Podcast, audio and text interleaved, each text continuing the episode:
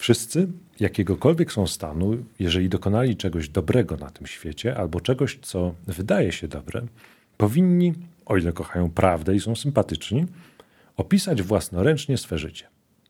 Jednakże nie powinni zaczynać tego pięknego przedsięwzięcia, zanim nie ukończą 40 lat. Sądzę, że dokonałem wielu dobrych rzeczy, a jeszcze więcej takich, które uważam za dobre.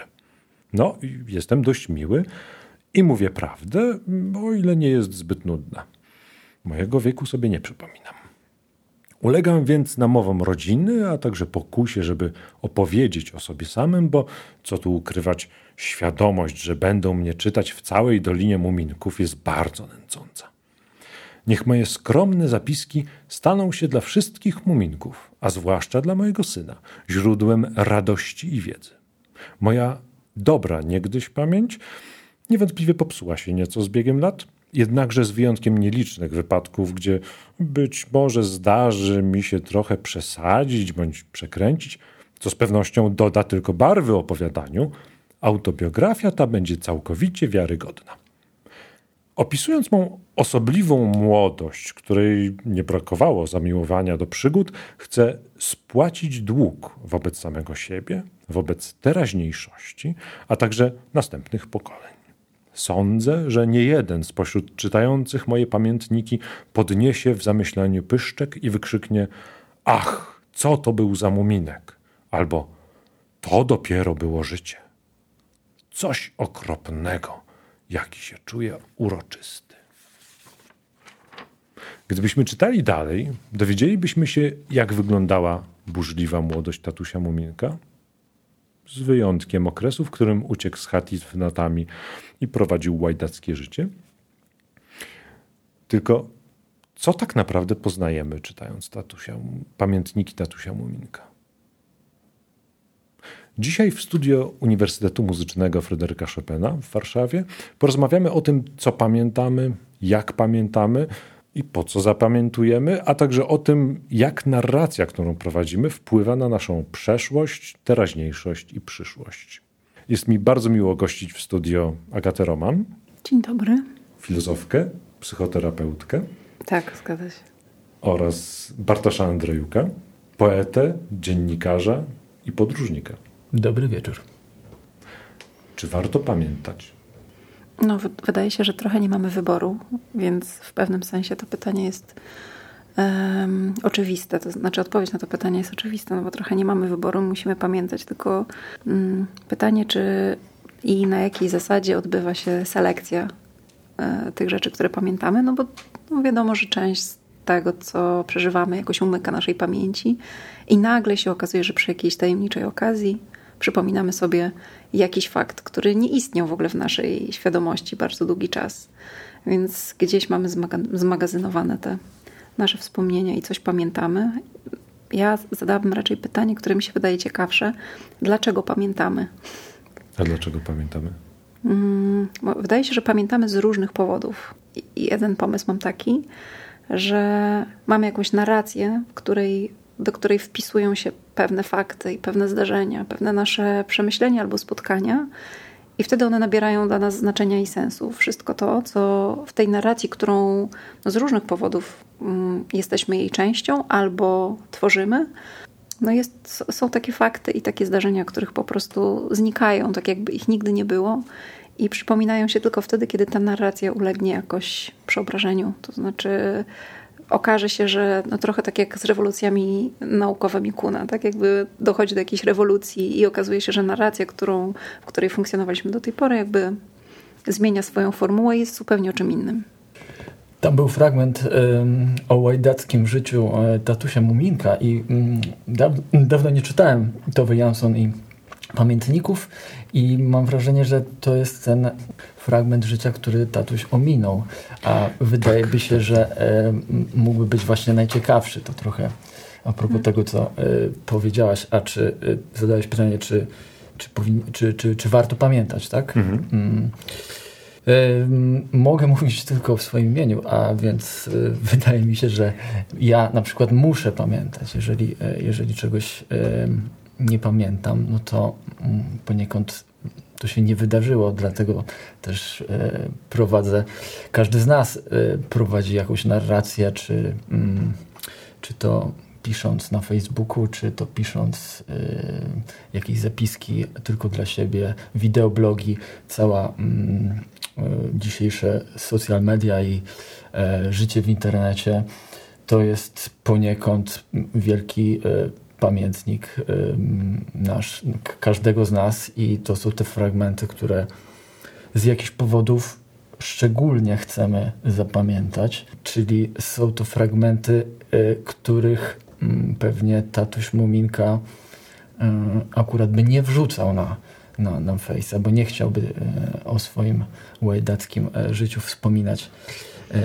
No, gdyby prowadził Face'a, to może nie miałby wyboru byłoby to wszystko udokumentowane. Mm.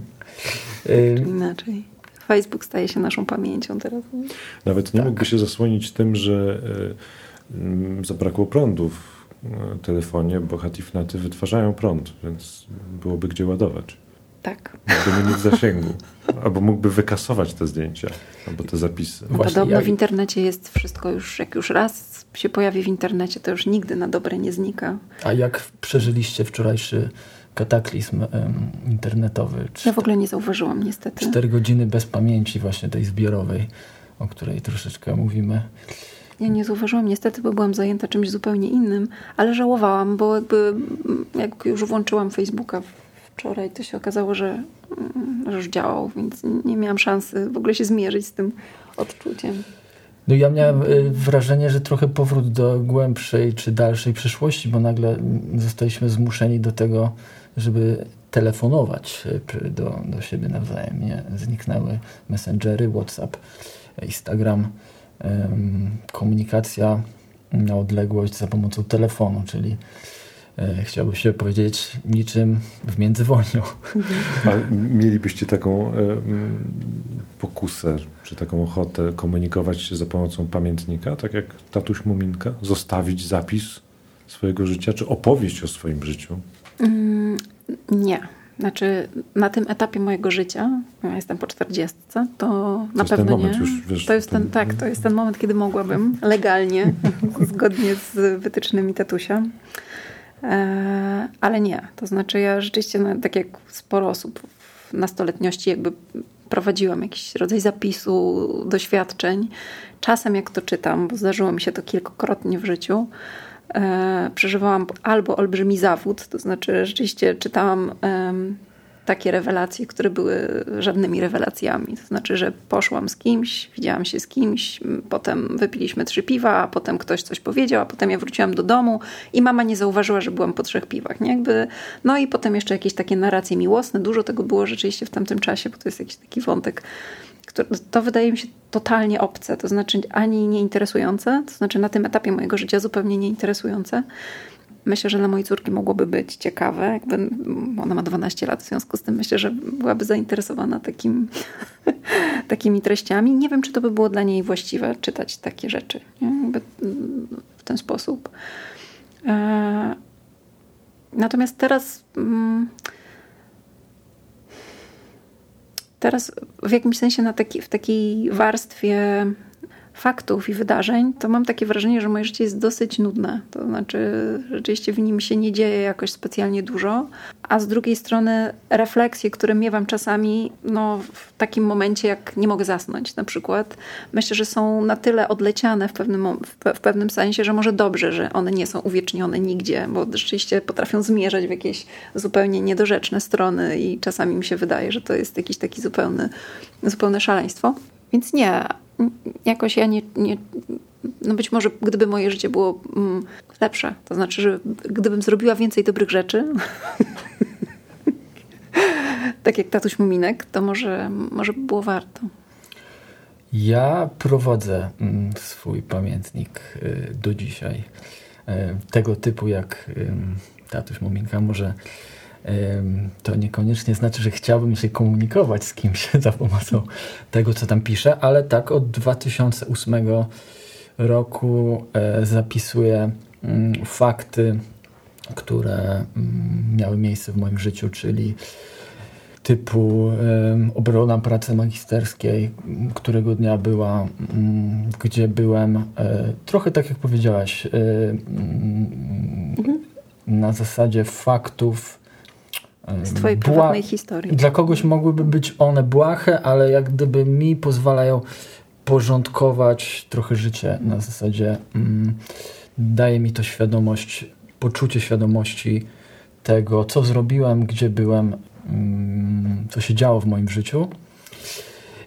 I to trochę nawiązuje do Twojego pytania, czy powinniśmy pamiętać. Ja e, powiedziałem, że musimy pamiętać. Ja muszę pamiętać, a jeżeli tego nie zapiszę, to, to trochę to tak jakby tego nie było. E, e, więc. A co by się stało, gdyby tego nie było właściwie? Gdyby tego nie było, nie byłbym tym, kim jestem. A kim tak? byś był? Właśnie, no, nie, nie, nie, mam, nie, nie, mam pojęcia. To już e, jest filozoficzne bardzo e, pytanie. E, więc trochę, trochę się boję właśnie, kim bym był, gdyby, gdyby, się to, nie bardzo ciekawe, gdyby się to nie wydarzyło. To jest w sumie bardzo ciekawe, bo z jakiegoś powodu też decydujemy, że zapisujemy takie, a nie inne rzeczy w tym pamiętniku. No bo wiadomo, że nie zapisujemy, co jedliśmy na śniadanie. Chyba, że zapisujemy, co jedliśmy na śniadanie, tak jakby nie, nie, nie, inni nie, za, bardziej, nie zapisują. Bardziej podróże, książki, filmy, osoby, które poznaliśmy. Um, Czyli taki prywatny Facebook. Prywatny Facebook, tak. Pierwsza, pierwsza praca, kolejna praca. Um, tak. Dobra, a czy to jest tak, żebyś gdybyś to, tego nie zapisał, to byś tego nie pamiętał i to by cię nie stworzyło? Znaczy nie miałbyś tych doświadczeń i nie byłbyś tą osobą? Mm, myślę, że mm, byłbym tą osobą, ale bez trochę, trochę, trochę głośno wypowiedziane, e, e, gdyby mm, głośno wypowiedziane rzeczy wydają mi się mocniejsze i bardziej utrwalone. Um, zapisane tym bardziej, e, bo mogę do nich wrócić wiem, że nie, nie, nie, nie umkną mi, nie, nie, nie znikną, e, a jednak starzejemy się, e, zapominamy. E, czasami chcielibyśmy wiedzieć, nie wiem, co robiłaś w 2010 roku w styczniu, no, na przykład. Ja na przykład mam taką pokusę tak? czasami, żeby po prostu. A czasami jak wracam do siebie z tego przykładowego 2010 roku, to e, też e, uśmiecham się do siebie z przeszłości, e, bo mm, wiem, że nie jestem już tym człowiekiem, którym byłem tam, a i mogę to skonfrontować. Z tym, kim jesteś dzisiaj. Tak. Dla mnie jest to ciekawe. Więc tak jak powiedziałeś, bardziej to jest taki prywatny Facebook.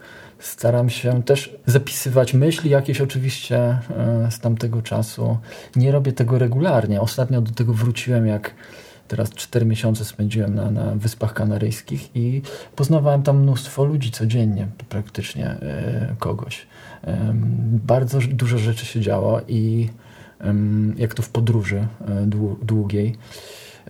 I miałem po prostu strach wewnętrzny, że może mi to gdzieś umknąć.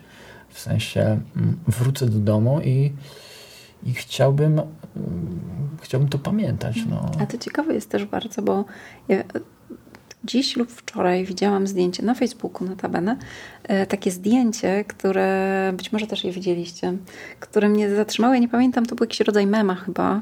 Coś było tam napisane na tym zdjęciu, ale ja niestety nie pamiętam, co to było. Zrobiło na mnie wrażenie samo to zdjęcie, że za jakimiś takimi bramkami stoją, stoi grupa ludzi, ewidentnie to jest jakiś...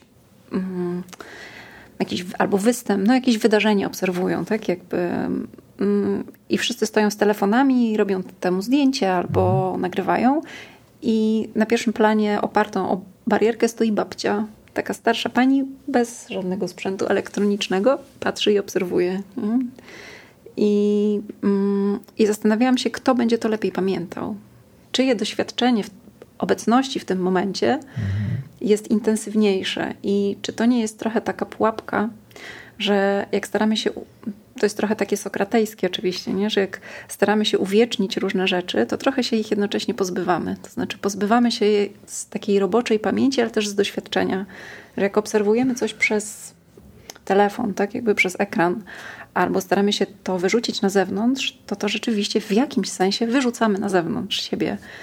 I nie zostaje dla nas to przeżycie, które jakoś współtworzy to wydarzenie. W jakimś sensie jesteśmy trochę nieobecni, to znaczy bardziej myślimy o tym, żeby to uwiecznić, niż w pełni doświadczyć pełnią siebie jakoś, jakiegoś zdarzenia. Więc to, to, to było dosyć intensywne wrażenie. Chociaż brzmi rzeczywiście trochę jak taka analogowa starsza pani, która jest przeciwko. Nie chciałabym, żebyście odnieśli takie wrażenie, że jakoś jestem przeciwko tym udogodnieniom cyfrowym i, i nagrywaniu i robieniu mhm. zdjęć. Natomiast jakby to zwróciło dosyć dużą, mm, dużą moją uwagę bo dostrzegłam to w sobie. To znaczy, że im bardziej właśnie nie nagrywam, E, im bardziej nie uwieczniam, im bardziej nie robię zdjęcia, tym lepiej to jakoś Przeżywasz. zostaje tak, w mojej pamięci komórkowej, wiecie, jakby naprawdę we mnie. Już to może ma mniejsze znaczenie, jakby kiedy, kto, z kim, jak, natomiast jakby to doświadczenie jest jakoś bardziej częścią mnie faktycznie. Nie? To ja jeszcze y, skojarzyłem to z moim takim powiedzmy y, prywatnym projektem artystycznym od y, około 2010 roku fotografuję na, na kliszach analogowych różne wydarzenia. Czy też robię po prostu selfie z kimś, e, czy też jest to po prostu wigilia, czy koncert, czy wyjazd i nie, nie wywołuję tych kliszy, tylko one leżą w, moich, w mojej lodówce od już ponad 10 lat i taki mam plan, że na 50 urodziny wywołam te wszystkie zdjęcia. E, obecnie jest, jest, ich około tysiąca, więc e, już jest to pokaźna ilość wspomnień. E, ale mm, zgadzam się z Tobą w pełni, że jest coś przerażającego w, w, w koncertach, wydarzeniach artystycznych, na których po prostu y, morze ludzi wyciąga telefony i wszyscy to nagrywają jeszcze w czasach przed facebookowych i w czasach, kiedy fotografia cyfrowa czy, czy, czy wideo E, nie, było, nie była tak ogólnodostępna i, i powiedzmy na tym koncercie ktoś miał ten, ten, e, ten, jedna osoba miała czy dwie. I dzisiaj jak to oglądamy to, to jednak fajnie, że ktoś to zarejestrował, ale w momencie kto, gdy to się zrobiło tak popularne i tak dużo jest y, tych wersji po prostu na YouTubie, na to te nagrania stają się poniekąd bezwartościowe, no, więc więcej tracimy niż niż zyskujemy. to, ale jednocześnie e, też we mnie jest taka mm, pokusa, potrzeba, że wyciągnij telefon, nagraj chociaż kawałek. Nie wiem, jak wy macie, ale ja bardzo często też chociaż kilka sekund e, e, jak gdyby nagrywam i trochę w odpowiedzi do, do, do, do tego, mm, do tej potrzeby zacząłem właśnie, wróciłem do fotografii analogowej i nie wywołuję tych zdjęć. Po prostu wiem, że one tam są. I takie zrobienie jednego zdjęcia trwa kilka sekund. E, to są najczęściej małpki, nie, nie, nie jest to jakaś fotografia profesjonalna, hmm. więc, więc, więc jak gdyby zachowuję to wspomnienie, jednocześnie um, robię te zdjęcia na, na koncercie, na, w jakimś wydarzeniu, a później je chowam, nie, nie, nie odkrywam, nie odkrywam tych kart. Mhm. Ale to jest też ciekawe a propos mm, tatusia Muminka i jego bujnej przeszłości, o której nie opowiedział w swoich pamiętnikach, to, że w sumie y, mam takie wrażenie, że jakoś jesteśmy bardziej skłonni tę bujną y, swoją obecność uwieczniać, natomiast to, co jest takie proste i zwyczajne, na co nie zwracamy uwagę, to czego nie chcemy innym pokazywać, albo nie wydaje nam się cenne, tak? albo nie wydaje nam się ciekawe. Mm, zastanawiam się, czy to w sumie nie ma, mm, właśnie przez to, że jest w tle i jest jakoś schowane, mm, nie byłoby jeszcze ciekawsze. Żeby poobserwować na przykład, jak wyglądał mój pokój, czy na te rzeczy nie będziesz na przykład, jak odkryjesz po pięćdziesiątce swoje zbiory, nie będziesz na to bardziej zwracał uwagi, Boże, jak ten pokój wyglądał kiedyś, nie? Albo na przykład, o kurde, pamiętam, że na tym, rzeczywiście na tej kanapie zawsze leżała ta poduszka, co się z nią stało. Jakby, że to czasami detale mogą mm, może nas nawet bardziej zaskoczyć niż te rzeczy, które tak się też wryją w naszą pamięć wyraziście. No, często warto zrobić krok w tył e, z aparatem, żeby zobaczyć więcej niż z bliska. Czasami właśnie odchodząc, tak mi się wydaje, można zauważyć więcej, więcej detali niż, niż, niż faktycznie fotografując sam detal, ale y, to mi się skojarzyło z, y, na pewno macie albumy rodzinne ze zdjęciami, jest tam dużo takich nieudanych zdjęć. W tak, sensie, tak, czasami pięć albo dziesięć podobnych. Tak. E, i, e, I te zdjęcia często sprawiają nam większą przyjemność niż, no nie wiem, sesja Ustawiona. ślubna tak, tak. Z, z rodzicami, bo na tych nieudanych zdjęciach jest ten element prawdy. Tak, tak. A czy w pamięci chodzi o prawdę? Um, powiem tak. Pamiętamy różne rzeczy, nie zawsze to, co. Czasami pamiętamy to, co chcemy pamiętać. Tak. Mm. A czy bywa w waszym życiu tak, że e, manipulujecie swoją pamięcią? Umyślnie pozbywacie się jakiegoś wspomnienia z pamięci, wyrzucacie? Że ja myślę, że to, to jest podstępne pytanie jakoś, hmm. bo mm, z jednej strony wszyscy to robimy, to jest naturalny proces, że jakoś usuwamy różne wspomnienia z pamięci, ale to się dzieje poza świadomością.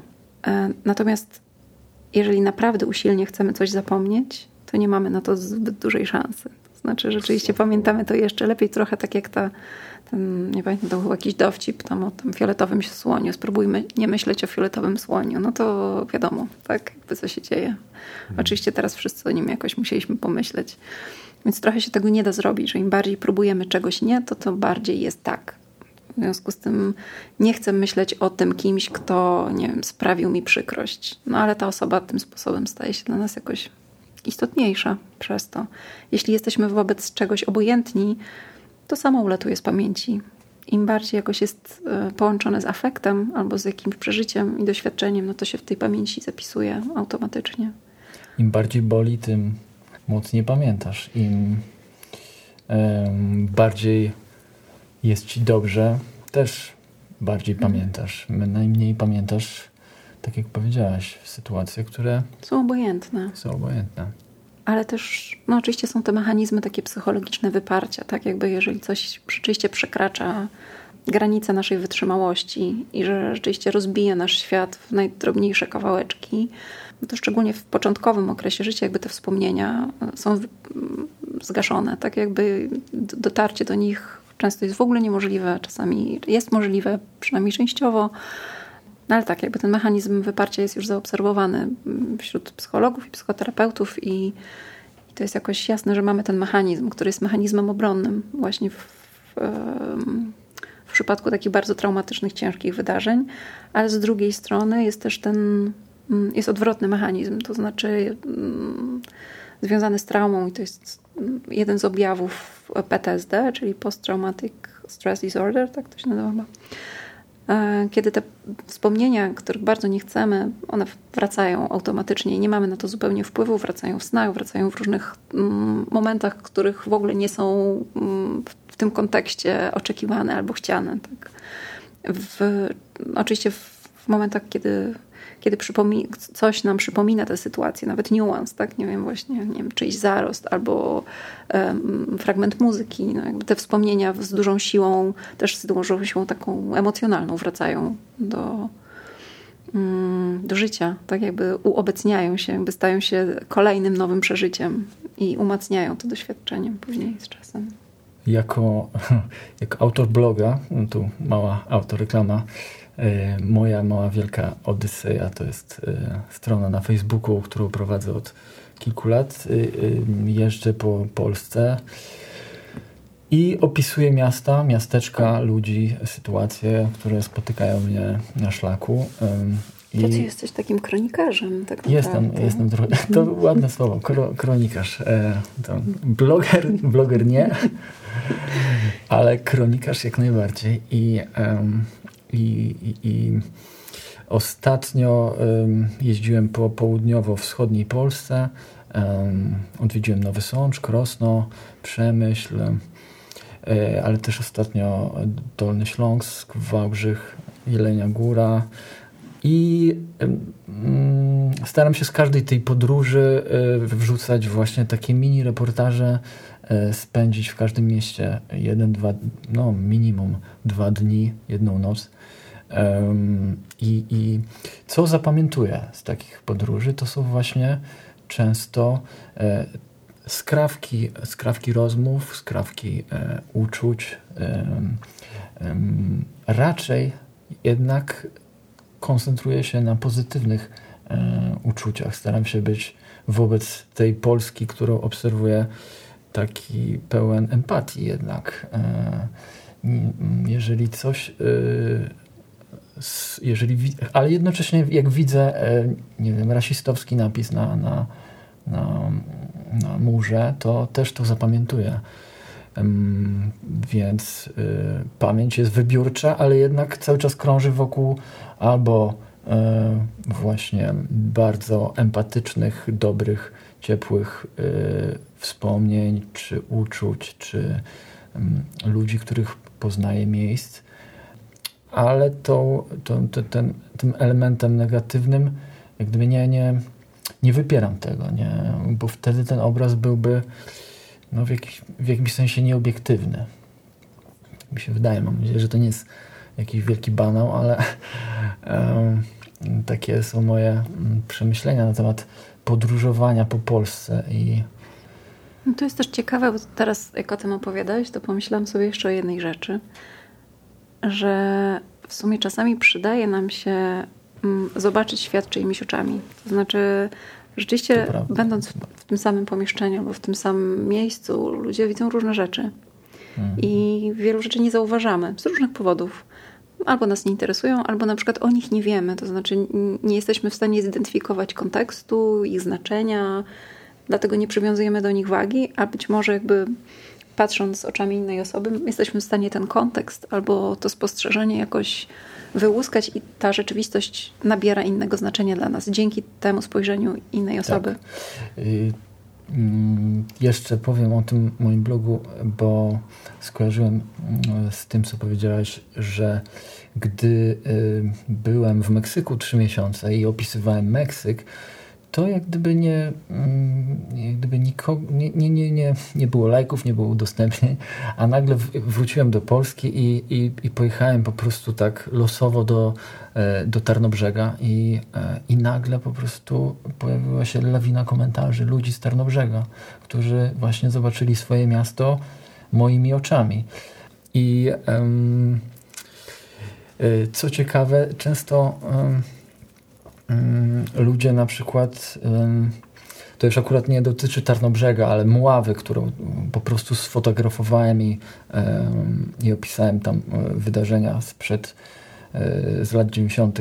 doszło tam do konfrontacji polsko-romskiej i jakby nie chciałem zgłębiać tego tematu, tylko wrzuciłem link do, do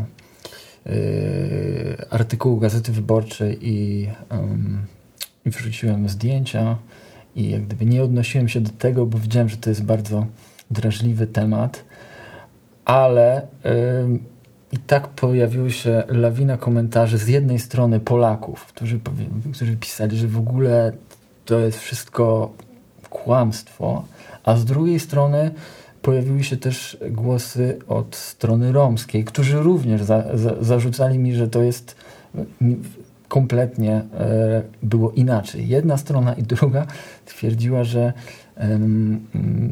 że artykuł czy, czy, czy fakty opisane na Wikipedii, czy, czy, czy źródła, do których się odwoływałem, to są w ogóle kłamstwa i pan nie wie, jak było. I, i proszę tego w ogóle nie, e, nie dotykać i nie szerzyć dezinformacji. Więc to jest trochę a propos tego, co powiedziałaś, że.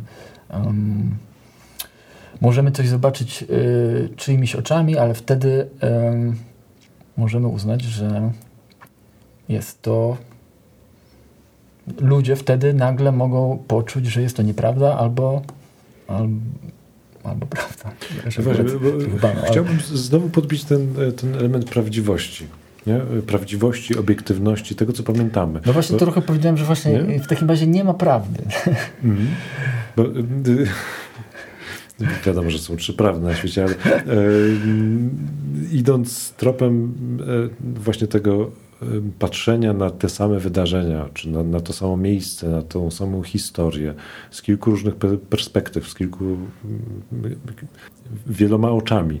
czy macie wrażenie, że e, prawda to jest wypadkowa tych, e, tych spojrzeń? Znaczy, czy każde spojrzenie jest może prawdziwe? Znaczy, w ogóle wydaje mi się, że prawda to jest taką jest abstrakcyjną kategorią. To mhm. znaczy odwołujemy się do czegoś absolutnego, co nie jest w ludzkiej rzeczywistości do zmaterializowania. To znaczy, że jest to coś e, no, absolutnego, trochę boska cecha. To znaczy mhm. ogarnięcie w każdym najmniejszym detalu rzeczywistości w taki sposób, jaki ona wygląda. Tak? No to jest oczywiście ta klasyczna definicja mm, prawdy ale która ostatecznie odnosi się do, takiej, do jakiejś doskonałości, właśnie, tak, do absolutności, doświadczenia czegoś, że, że w ogóle można tej prawdy dotknąć jakoś, że człowiek jest w stanie tą prawdę uchwycić w jakikolwiek sposób. W sumie faktycznie wydaje mi się, że nie, że nie możemy tej prawdy w ten sposób uchwycić, ale też na przykład historia jest pisana w taki sposób, tak jak ją obserwujemy też ucząc się historii w szkołach, nie? bo wszyscy mieliśmy to doświadczenie, że ona jest pisana jednak mimo wszystko z bardzo określonej perspektywy, nie z różnych perspektyw, tylko z jakiejś dość wybranej, z perspektywy dość wybranej narracji i to, to co byłoby moim marzeniem, e, to pisanie historii z różnych perspektyw. To znaczy, teraz w ogóle wyda wydarza się coś bardzo ciekawego, co obserwuję E, i na co natknęłam się zupełnym przypadkiem i okazało się, no przypadkiem, w sumie nie przypadkiem, bo to zjawisko po prostu zaczęło się mm, rozszerzać i powstało sporo książek na ten temat ostatnio, więc to zjawisko po prostu stało się dostrzegalne. E, ale to nie było coś, co ja śledzę, bo ja nie jestem historykiem i historia nigdy specjalnie mnie nie interesowała. Mm, ale ten powrót do myślenia, powrót właściwie, nie powrót, powrót w tym sensie, że powrót tej perspektywy E, powrót perspektywy chłopskiej mm, w historii. Znaczy, historia jest pisana przez panów, a nie przez chłopów. Wszystkie powstania są pisane przez panów, a nie przez chłopów. E, mm, mamy historię różnych władców, różnych królów, arystokracji, która się ze sobą tam jakoś układała w Europie i na świecie. Mamy historię władzy, ale nie mamy historii ludzi i że ta historia ludzi jest jakoś przywracana, mimo że wydawało się, że no nie wiem, tam po E, po rewolucji październikowej, jakby, czy tam po rewolucji francuskiej, jakby mm, coś się faktycznie zmienia i że to był jakiś taki pierwszy etap. Mam wrażenie, że teraz doświadczamy kolejnego etapu, e, że ta historia zostaje odzyskana też przez tą perspektywę. W takim sensie, że to oczywiście byłoby dramatem, gdyby zabsurdyzować tę perspektywę znowu, tak? Jakby sprawić, że będzie to znów jedyna perspektywa. Ale właśnie wracając do tego, co chciałam powiedzieć, że byłoby super, gdyby historii można było uczyć w ten sposób, żeby można było odkrywać różne perspektywy i perspektywę Romów, i perspektywę Polaków z Mławy, i perspektywę Gazety Wyborczej, i perspektywę być może innych ludzi, socjologów, to, historyków, jakby różnych perspektyw, które to same zdarzenie mogą widzieć na różny, złożony sposób. Myślę, że to było dużo ciekawsze.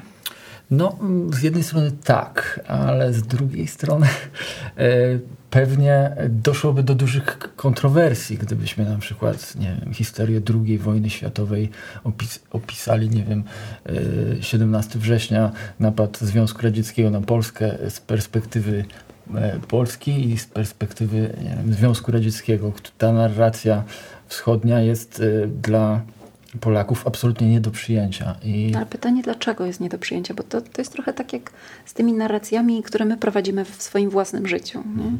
Ktoś nam mówi, słuchaj, jesteś agresywny. Mm. To tak, to też jest dla nas nie do przyjęcia. Nie chcemy widzieć tego, że to jest prawda na nasz temat. I że odrzucamy ta, tą rzeczywistość, w związku z tym też odrzucamy mm, no, prawdę na swój temat, prawdę na temat rzeczywistości, no bo faktycznie ta perspektywa istnieje, tak?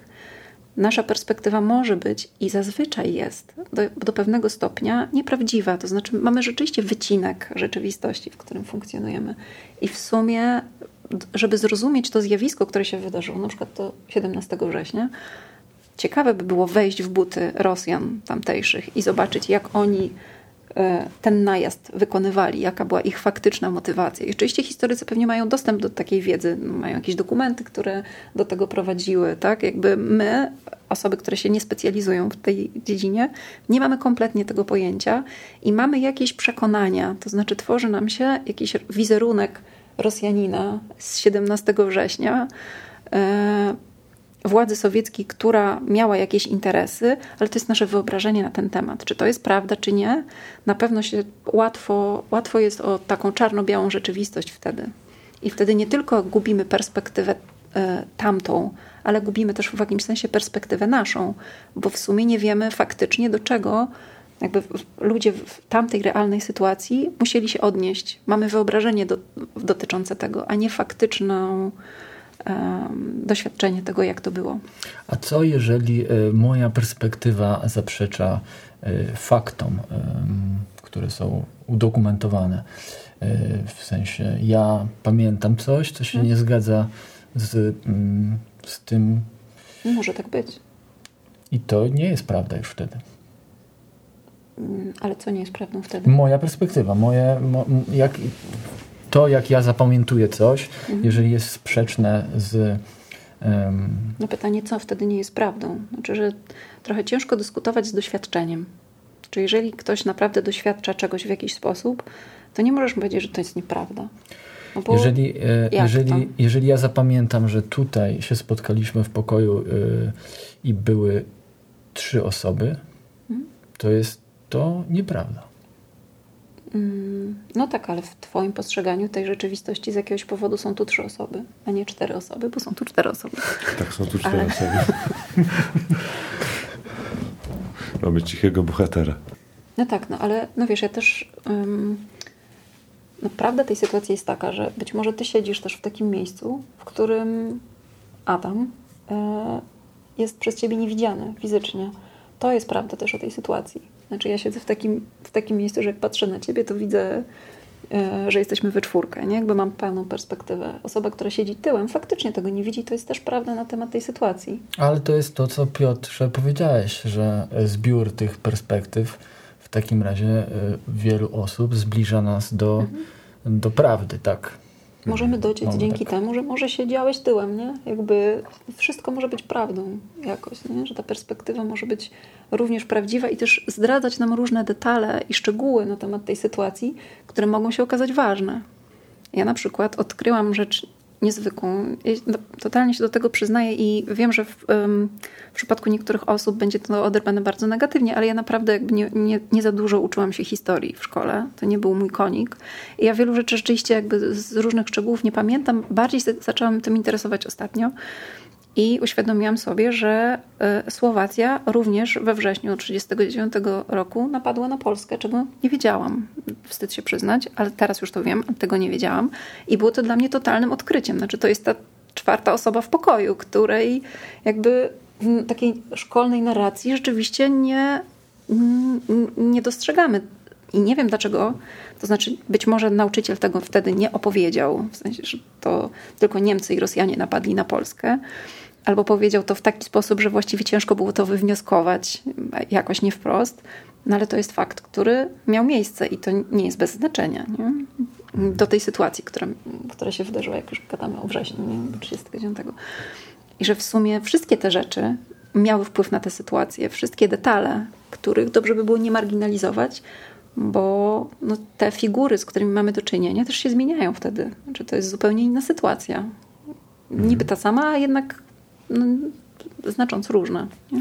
A zdarzyło wam się tak y, w waszym życiu, że ktoś wam dodał jakąś, jakiś element, opowiedział wam o czymś, o sytuacji, w której uczestniczyliście, co zmieniło w ogóle wasze postrzeganie tej sytuacji?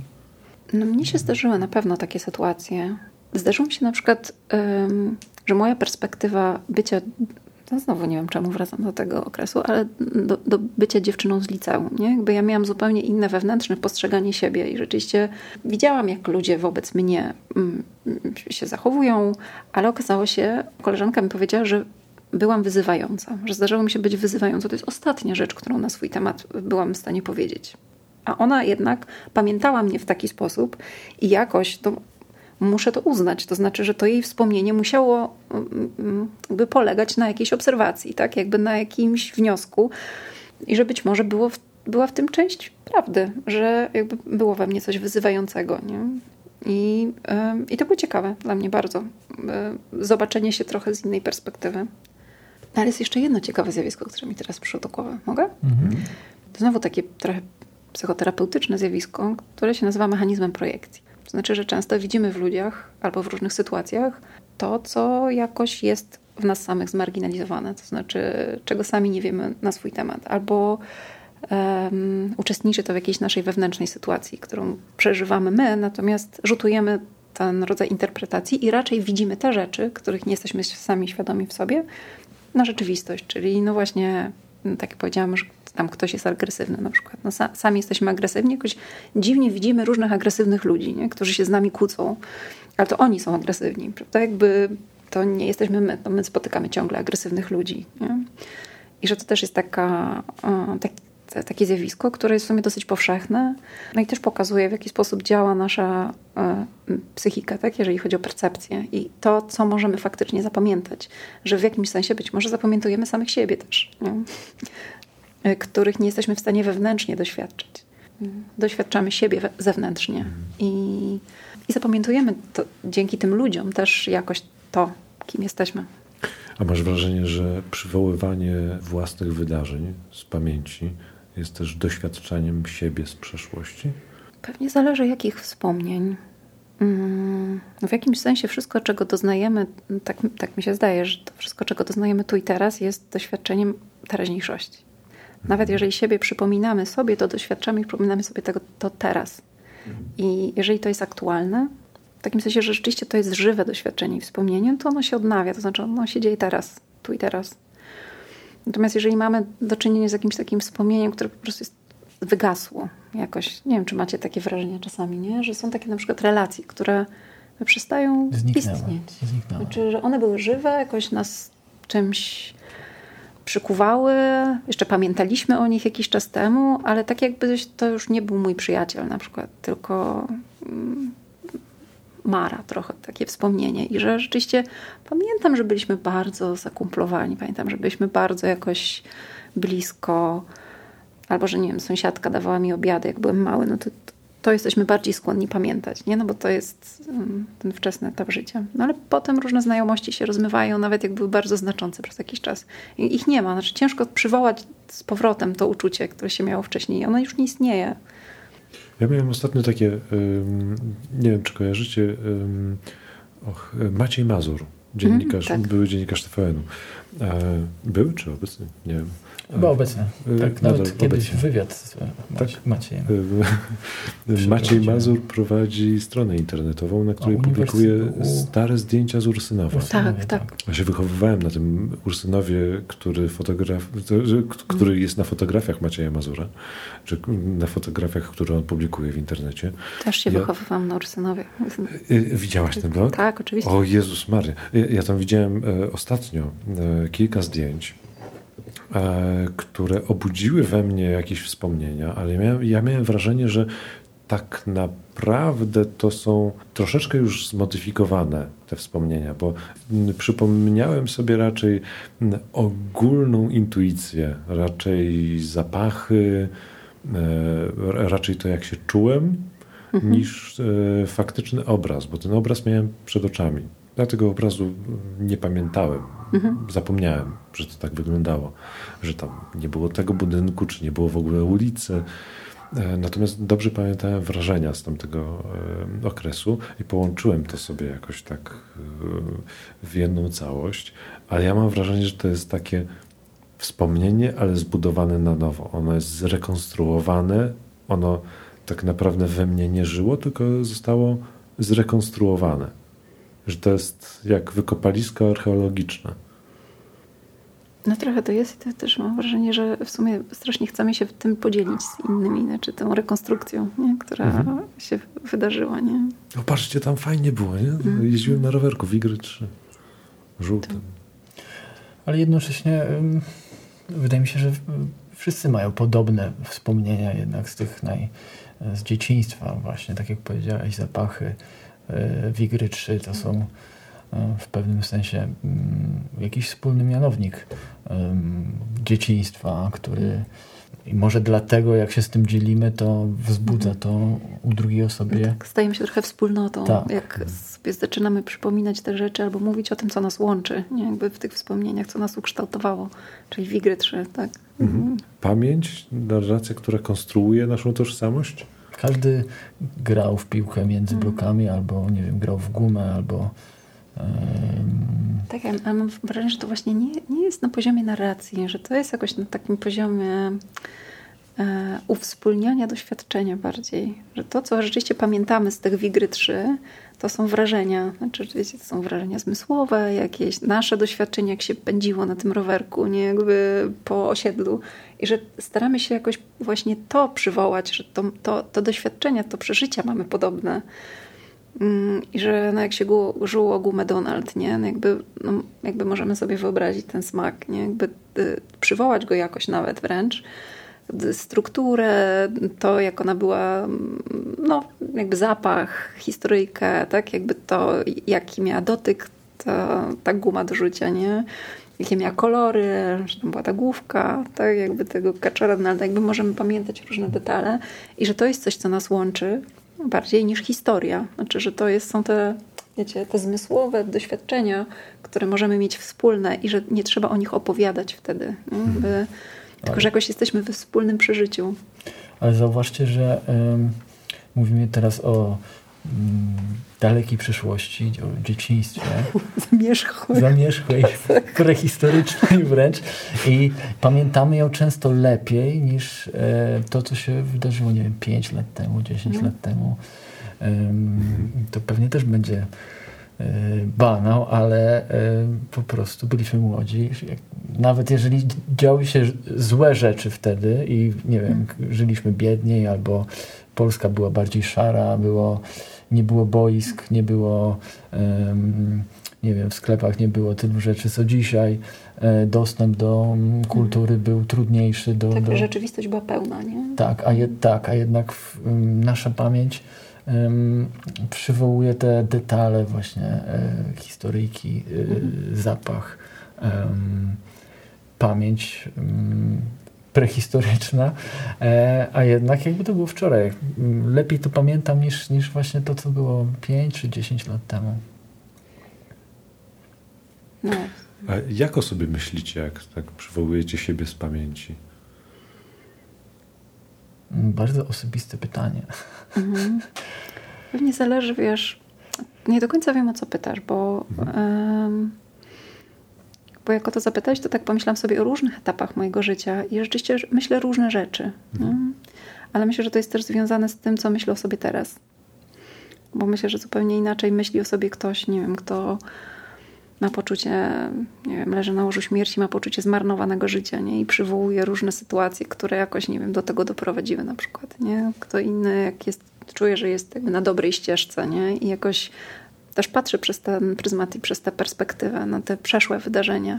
I że tak mam wrażenie, że czasami przeszłe wydarzenia układają się zgodnie z momentem, w którym jesteśmy tu i teraz, w jakąś taką czy inną spójną całość i że ta całość potrafi jak klocki się przekładać. To znaczy układać się w inną historię.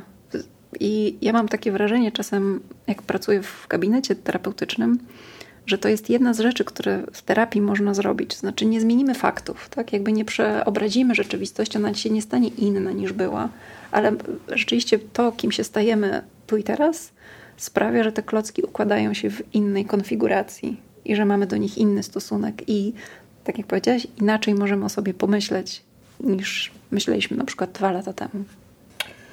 Ja po pobycie na Wyspach Kanaryjskich, e, co mam na świeżo, zupełnie o sobie inaczej myślę niż e, jeszcze na początku roku, e, ponieważ przed kwietniem miałem wrażenie, że to jest najgorszy po prostu rok w moim życiu i że jest po prostu zmarnowany czas. I że po prostu 2021 to jest no, najgorszy rok tej dekady. A tu nagle mm, kupuję bilet, jadę na Kanary, zaczynam pracować zdalnie, odkrywam po prostu nową rzeczywistość, nowe, y, nową perspektywę. Inaczej patrzę na siebie, na swoją pracę, na, na, mm, na to, co robię. Nagle z tej perspektywy właśnie negatywnej zaczynam, e, odkrywam, że to był najlepszy rok y, od bardzo, bardzo dawna i COVID i, i, i pandemia sprawiły, że um, odkryłem coś siebie na nowo, um, swoje życie na nowo, to co mi sprawia um, przyjemność wielką, czy to co chcę robić. dzięki temu odkrywam na nowo, więc jakoś to się łączy z tym, co mm, powiedziałaś. Tak. Mam nadzieję. Tak, no właśnie, że to jest coś trochę takiego, że jak jesteśmy w świetnym miejscu i myślimy, że jesteśmy w najlepszym miejscu świata, to myślimy o przeszłości, że zawsze była trochę gorsza niż to, co jest dzisiaj. Nie? A jak jesteśmy w bardzo beznadziejnym miejscu, to na przykład łatwiej nam wyłowić z przeszłości miejsca i momenty, w których było dużo lepiej. Było tak super. Nie? Było, mimo, że to jest cały czas to samo życie, nie? Które, o którym mówimy. Ja się jeszcze zastanawiam, chciałem Was e, zapytać o rejestrację. Jak, jak zaczęliśmy mówić o tym fotografowaniu, zastanawiam się nad taką koncepcją. E, kiedyś znajomy muzyk mi opowiedział, że on w ogóle bardzo nie lubi nagrań, że nagrania zabierają życie tej muzyce, którą on tworzy. I nie jestem przekonany, że ja do końca rozumiem to, co on e, starał mi się przekazać, ale interesuje mnie to, czy wy też macie wrażenie, że jak uwieczniamy coś, to e, mordujemy ten akt tworzenia, czy tę sytuację, tą historię, czy te wrażenia. Trochę o tym już rozmawialiśmy, mhm. mam wrażenie, że to jest ten y, kazus y, koncertów, na których jesteśmy, ale nas nie ma, ponieważ nie nagrywamy komórką. Samego, samego, nie wiem, bycia kronikarzem, czy, czy, czy zapisywania, czy nagrywania bym jakoś tak nie skreślał, mhm. bo czasami jednak warto. E, nie wiem, mam nagranie mm, mojej babci, która ma dzisiaj 93 lata. Mam nagranie e, rozmowy z nią i myślę, że jest to duża wartość takiego wspomnienia e, z osobą, która niedługo zniknie. Czyli przeciwnie, nagranie, uwiecznienie E, złapanie tego w jakiś kadr, czy złapanie na taśmie e, jednak ocala życie. To e, w takim razie zależy od sytuacji, tak. Jednak jak jesteśmy na koncercie, to chcemy bardziej przeżywać. Jak rozmawiamy z bliską osobą, też chcemy przeżywać tę rozmowę ale czy będąc na koncercie koniecznie trzeba go nagrać, żeby go przeżyć? No nie, bo później pójdziesz na, następny koncert, znowu będziesz. To są takie rzeczy powtarzalne, które, mo, których nie warto zabijać y, właśnie nagraniem, a są y, momenty, które są, nie wiem, nie powtórzą się już nigdy, faktycznie, y, albo są bardzo rzadkie. I oczywiście ten, ta kamera czy dyktafon może powodować jakąś, y, nie, nie wiem, niewygodę, czy, czy krępować sytuację i wtedy czar pryska.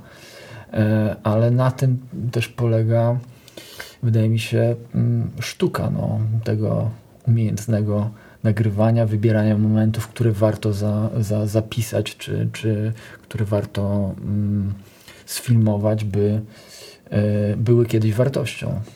To wszystko zależy od Twojej wrażliwości, tak mi się wydaje, od Twojej mądrości, intuicji, żeby w odpowiednim e, momencie włączyć to record. Mm, ale to trochę na tym też polega, tak mi się wydaje, praca reportera, czy, czy mm, o, wokół tego się kręcimy. To jest bardzo duża umiejętność i mm, mało osób to tak naprawdę ma, czy potrafi włączyć w odpowiednim momencie y, nagrywanie, tak żeby nie zniszczyć y, sytuacji, która jest cenna, bo włączyć nagrywanie na koncercie wśród 100 osób każdy potrafi i, i to jest inna sytuacja. I, i w, w, sytuacji takiej właśnie powtarzalnej, czy jakiejś imprezy, czy, czy, czy um, wydarzenia, nie wiem, kulturalnego, czy to no nie jest to cenne, coś takiego, co, co czy wracasz kiedykolwiek do, do filmików z koncertów, które,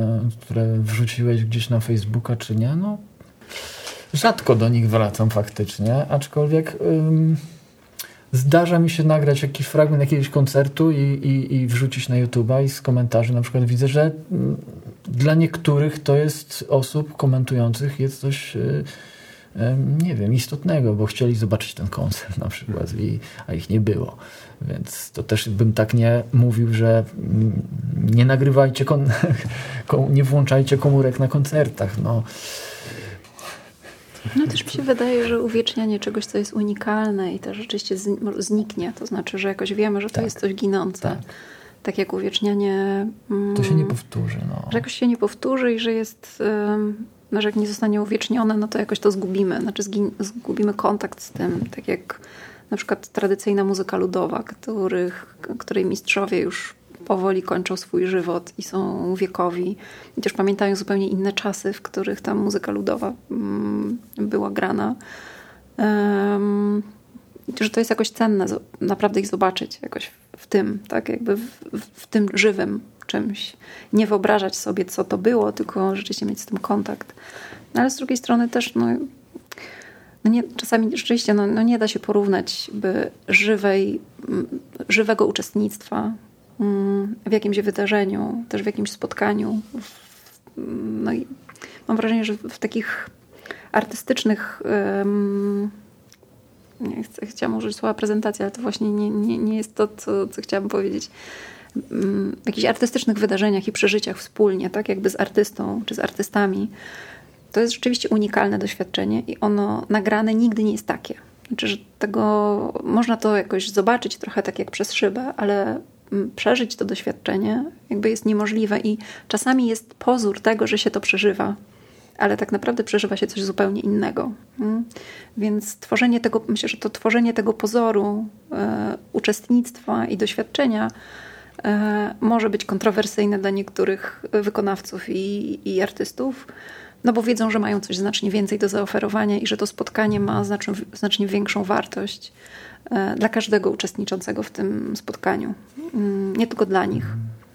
Poza tym żyjemy w świecie social mediów, e, więc wrzucając jakiś fragment jakiegoś koncertu czy jakiejś piosenki, e, tak naprawdę tworzymy trochę obraz samego siebie, to, że kto to zobaczy ten film, bo, bo myślimy o tym, kto zobaczy ten film. E, mm, wybieramy dokładnie, który fragment chcemy wrzucić.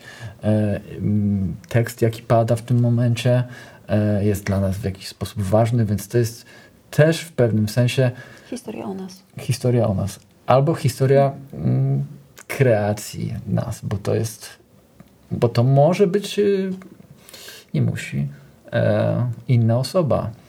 Mm, w sensie mm, ten filmik, który wrzucisz do social mediów, to, to mm, kreuje e, ciebie jako trochę inną osobę niż jesteś nią w rzeczywistości.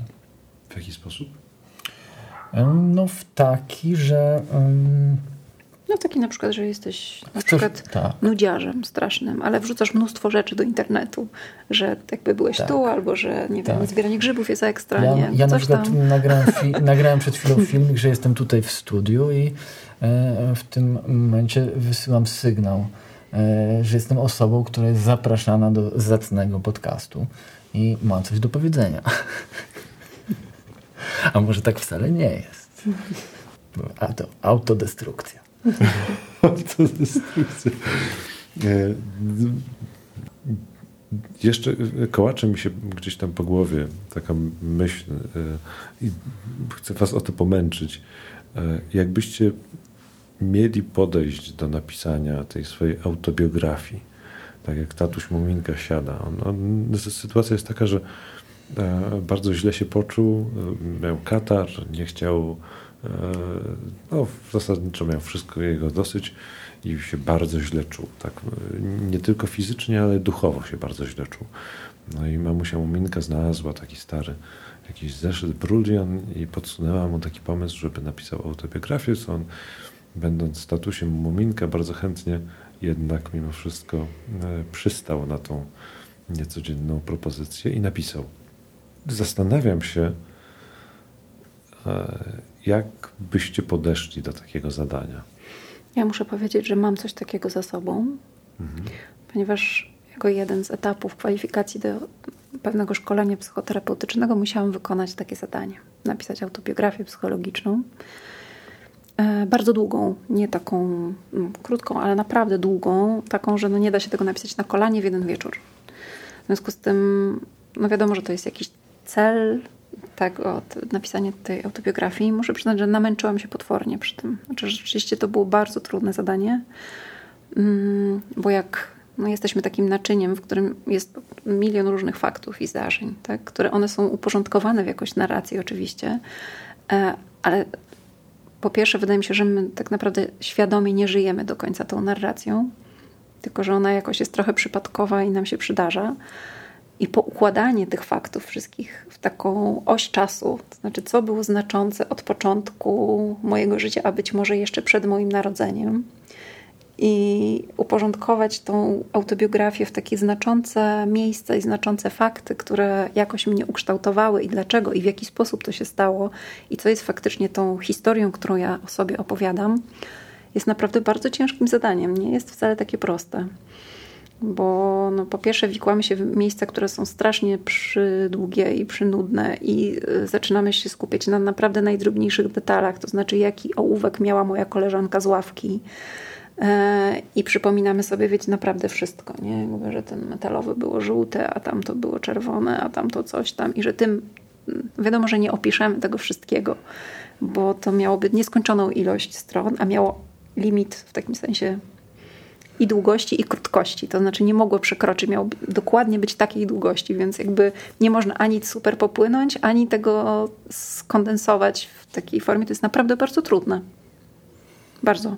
Tak, dlatego ja już to zrobiłem i e, napisałem kiedyś piosenkę, która się nazywa CV e, i ona leci tak, fragment przytoczę. Palcem po szybie rozmyć wiosennego deszczu łzy, kredką na ręku wyrysować czar maślanych dni, z papieru czapką wstrzymać kuli ziemskiej pęd, igłą na mapie wyryć swego życia bieg. Papierosami w bierki po pijaku grać, przez sen się śmiać, nad kawą sączyć stracony czas. Nadziei szukać w drugim tomie wierszy Prusta, mydlane bańki puszczać ze smakiem łez na ustach, mieć wokół błysk, na fotkach wspomnienia i CV przybite do bramy nieba.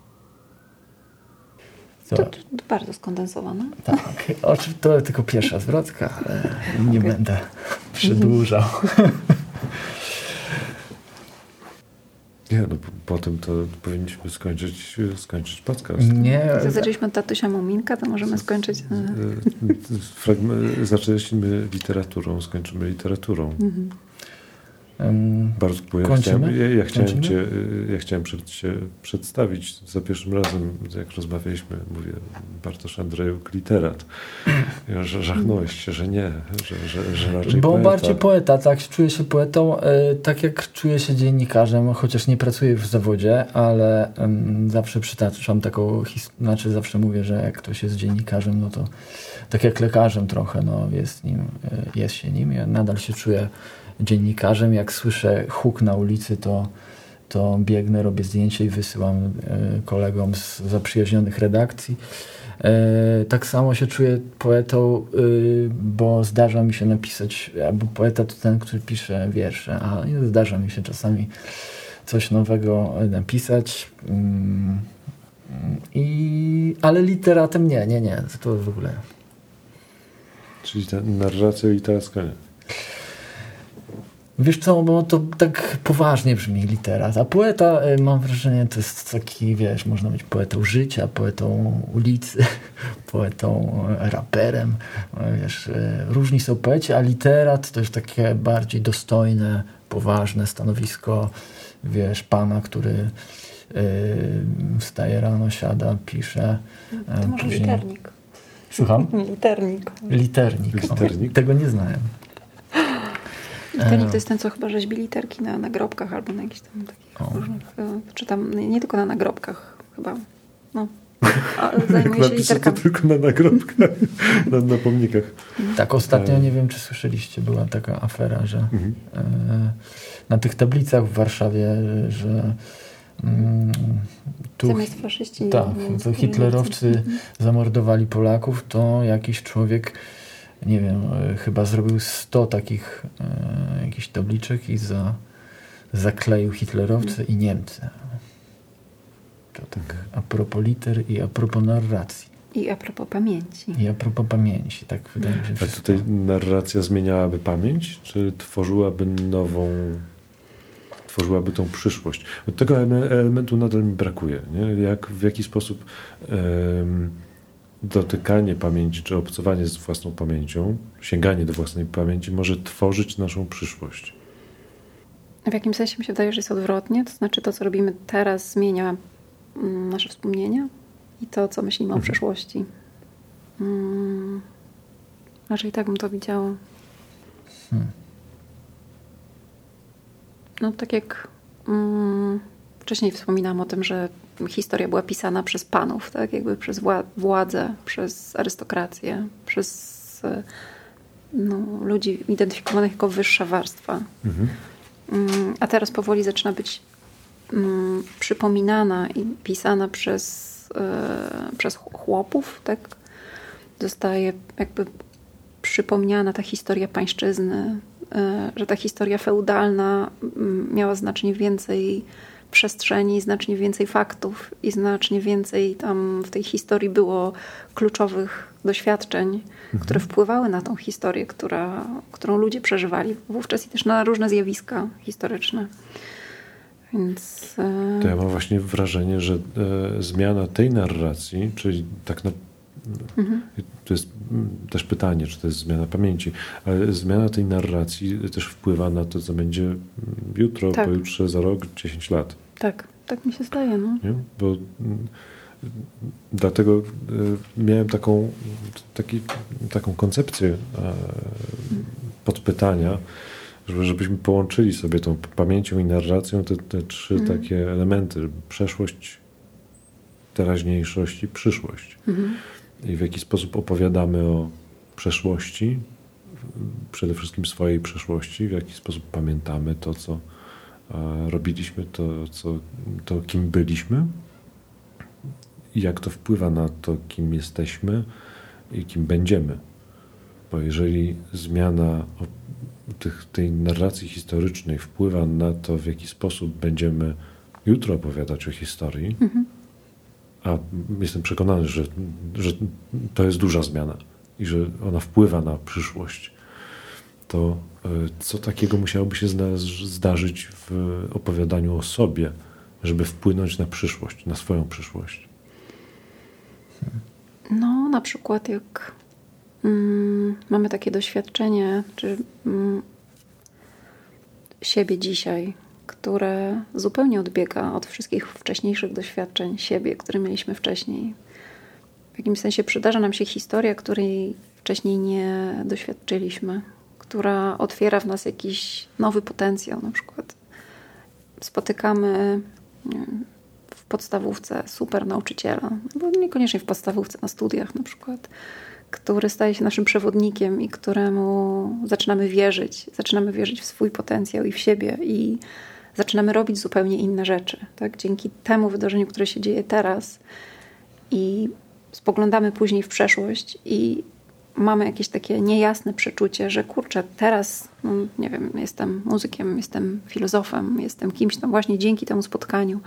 Coś się we mnie otworzyło, jakiś mój potencjał wyszedł na, na światło dzienne Mm, I nagle przypominamy sobie, no, mm, przypominamy sobie, że no nie wiem, 5 lat temu w moim doświadczeniu było już, był już zalążek czegoś. To nie była ważna rzecz w całej tej historii. Jakby spotkałem kogoś innego, jakiegoś innego muzyka, albo na przykład oglądałem wspaniały koncert jako dzieciak koncert Chopinowski na przykład i siedziałam z otwartą buzią i myślałam sobie, Boże, to jest jakieś w ogóle nieprawdopodobne, całe ciało mi drży i po prostu, o mój Boże. I to był jedyny koncert, który widziałem i nagle potem po iluś latach spotykam tego nauczyciela, który odkrywa we mnie coś i do tej pory no to było jedno ze wspomnień, tak, jakiś, ale jakby nie wiązało się zupełnie z, z niczym, tak, jakby miałem taką mamę, takiego tatę, takich kolegów na podwórku, jakby robiłem takie, a nie inne rzeczy. No i jakby spotykamy się z inną sytuacją, która wywraca naszą rzeczywistość do góry nogami, to te fakty z przeszłości stają się istotne, tak, które być może nie były tak kluczowe,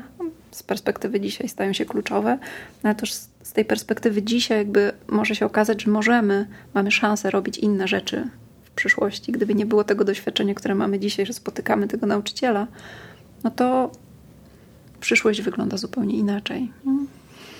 Ja, y, mm, to mi się skojarzyło trochę z y, moim odkryciem pracy zdalnej na, mm, w czasie mojej podróży. Do tej pory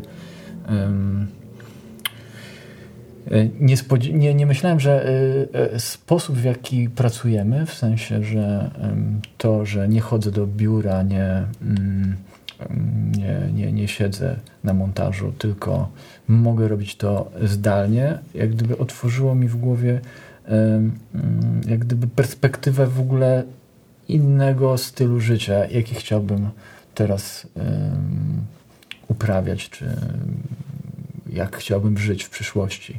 Nagle się okazało, że mogę być jak jakby to dziwnie nie zabrzmiało, ale obywatelem normal, obywatelem świata, w sensie, że nie ma granic.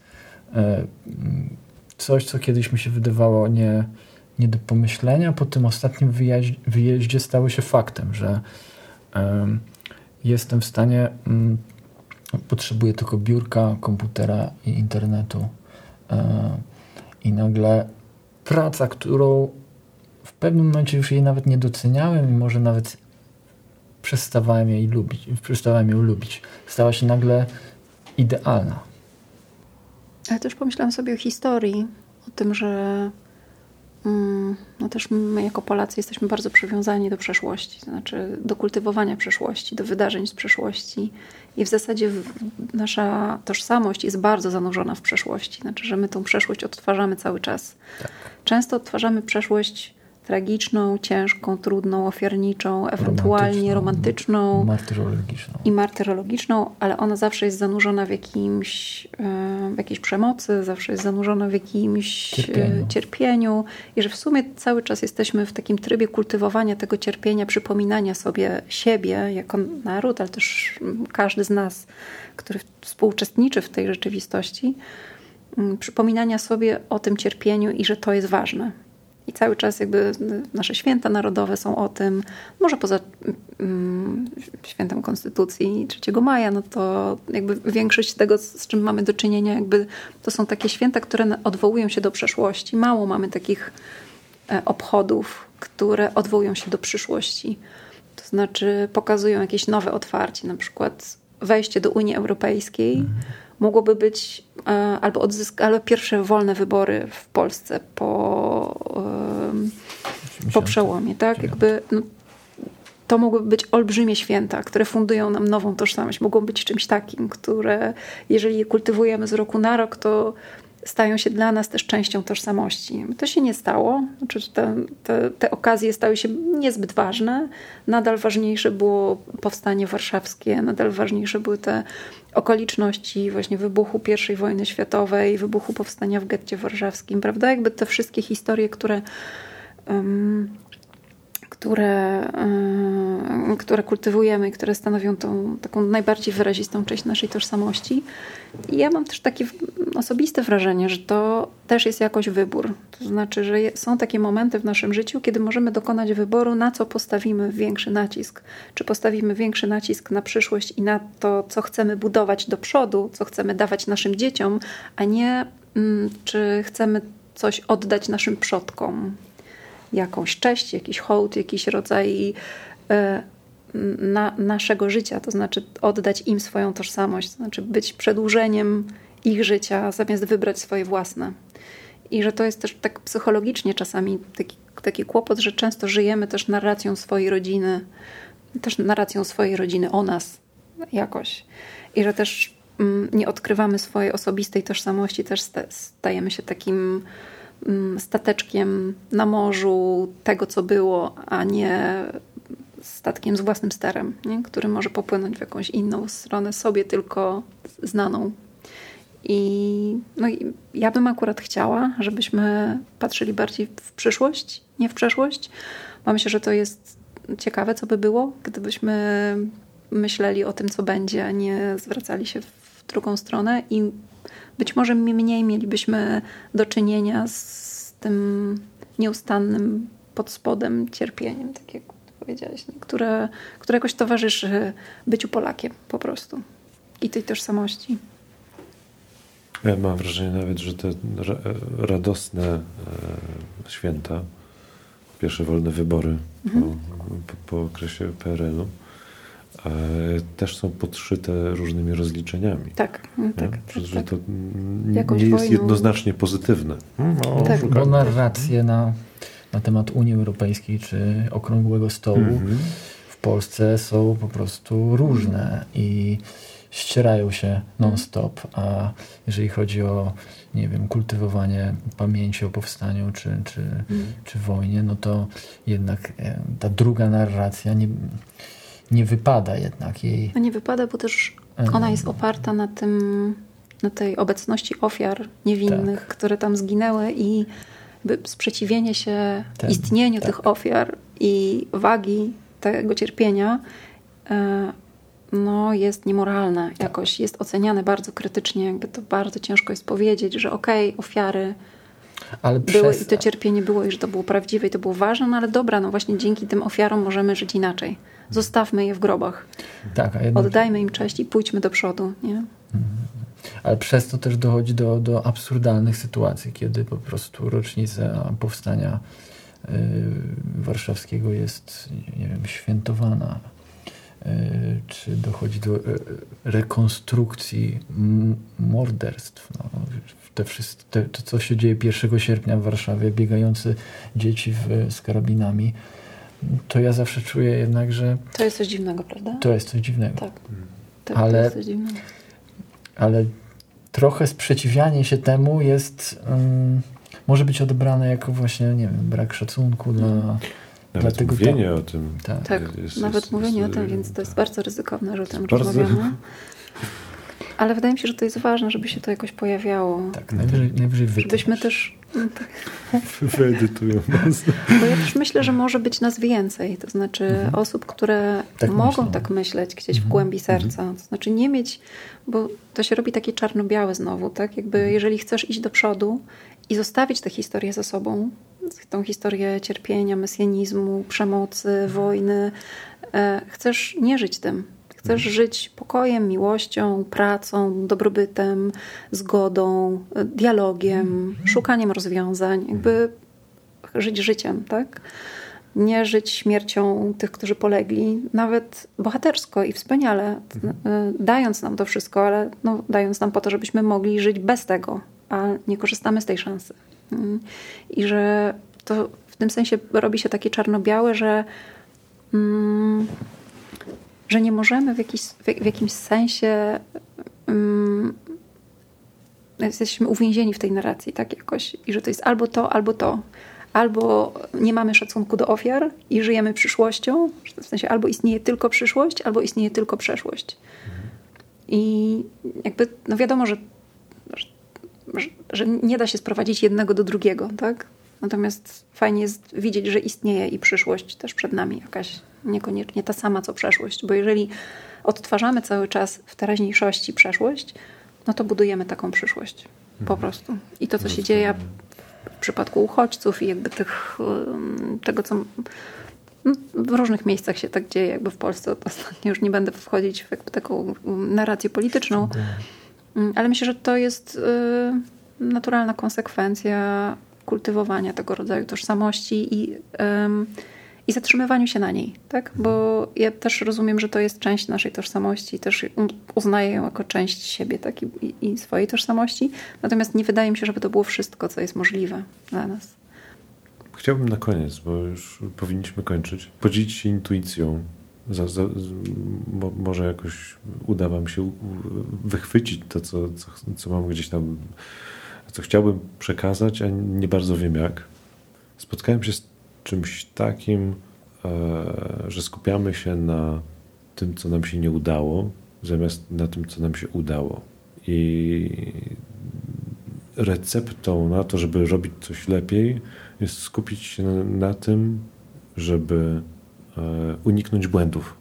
Podczas gdy mam dosyć jasną, silną intuicję, że raczej powinniśmy się skupić na tym, co nam się udało, żeby uniknąć robienia błędów. Ja myślę, że błędy trochę paraliżują mhm. i, i są stresujące. Bo też jeżeli. Mm, no, ja myślę sobie, że to jest też kwestia systemu szkolnego, nie? do którego jesteśmy też przyzwyczajeni, no, że jak zrobię błąd, to dostanę jedynkę, nie? Że, że, że rzeczywiście myślę, że na błędach się można również uczyć i że to też jest konstruktywne, tylko pytanie, w jaki sposób do tych błędów podchodzimy. To znaczy, jaki mamy stosunek do, do robienia rzeczy źle. Bo... Warto pamiętać to, co robimy źle? Myślę, że warto. Myślę, mhm. że warto w tym sensie, że yy, no, łatwo jest, nie, nie pamiętając, że robię coś źle, powtarzać to wielokrotnie.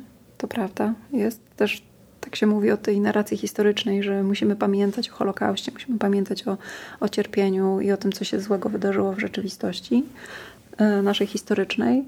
Yy, I to jest jakoś prawda, tylko że to wspomnienie warto by było przekuwać w coś konkretnego, to znaczy nie odtwarzać tego wspomnienia, nie kultywować porażki w tym sensie, że zatrzymywać się na niej, mm, tylko starać się tą porażkę wykorzystać, czy to cierpienie i te błędy i te trudności, i te ciężkie doświadczenia, też traumatyczne, jakoś wykorzystać dla, e, dla zrobienia czegoś inaczej albo lepiej, wykorzystać tę szansę, którą to daje, bo każda porażka daje szansę. W zasadzie nie ma żadnej nauki bez porażek. Nie? Jakby nie ma żadnego muzyka, który nie zagrał źle jakiegoś utworu. No to, to są trywialne rzeczy, nie? Jakby też to trzeba zagrać źle wielokrotnie, żeby zagrać dobrze. Trzeba y, źle przeczytać czytankę wielokrotnie, żeby ją przeczytać płynnie, tak? Jakby, że błąd jest jakby częścią życia, tak? Jakby porażka jest częścią nauki. Nie ma w ogóle niczego nowego bez tego. Tak? Jakby no nie jest to logicznie wręcz możliwe. Tak? Trzeba wyciągać wnioski z błędów i starać się ich po prostu nie popełniać drugi raz. Y, ja na koniec wrócę jeszcze do mojej podróży, bo trochę też tutaj się czuję podróżnikiem. I mm, w czasie tych czterech miesięcy na mm, czterech wyspach nauczyłem się tego, e, że oprócz tego właśnie, że popełniam błędy i, nie zawsze jest tak, jakbym chciał, to wielką e, wartością okazało się e, spędzanie czasu w sposób taki, że czułem, że życie nie przepływa mi między palcami. I e, z tą nauką troszeczkę wróciłem do polskiej rzeczywistości. I e, jeżeli pytasz o mm, pamiętanie o błędach, to e, bardziej czy, czy wolę pamiętać o pozytywnych rozwiązaniach, które odkryłem czasami mm, czasami trochę po omacku, bo intuicyjnie po prostu pojechałem, spakowałem walizkę, wyjechałem, bo potrzebowałem zmiany. E, mogło być to wielką porażką i, i pewnie mm, jakieś tam błędy popełniłem, ale y, dzięki temu odkryłem też y, właśnie to, co powiedziałem, że, że y, warto żyć tak, żeby nie mm, czuć, że życie ci ucieka, a wręcz tak, że jest dużą wartością tu i teraz.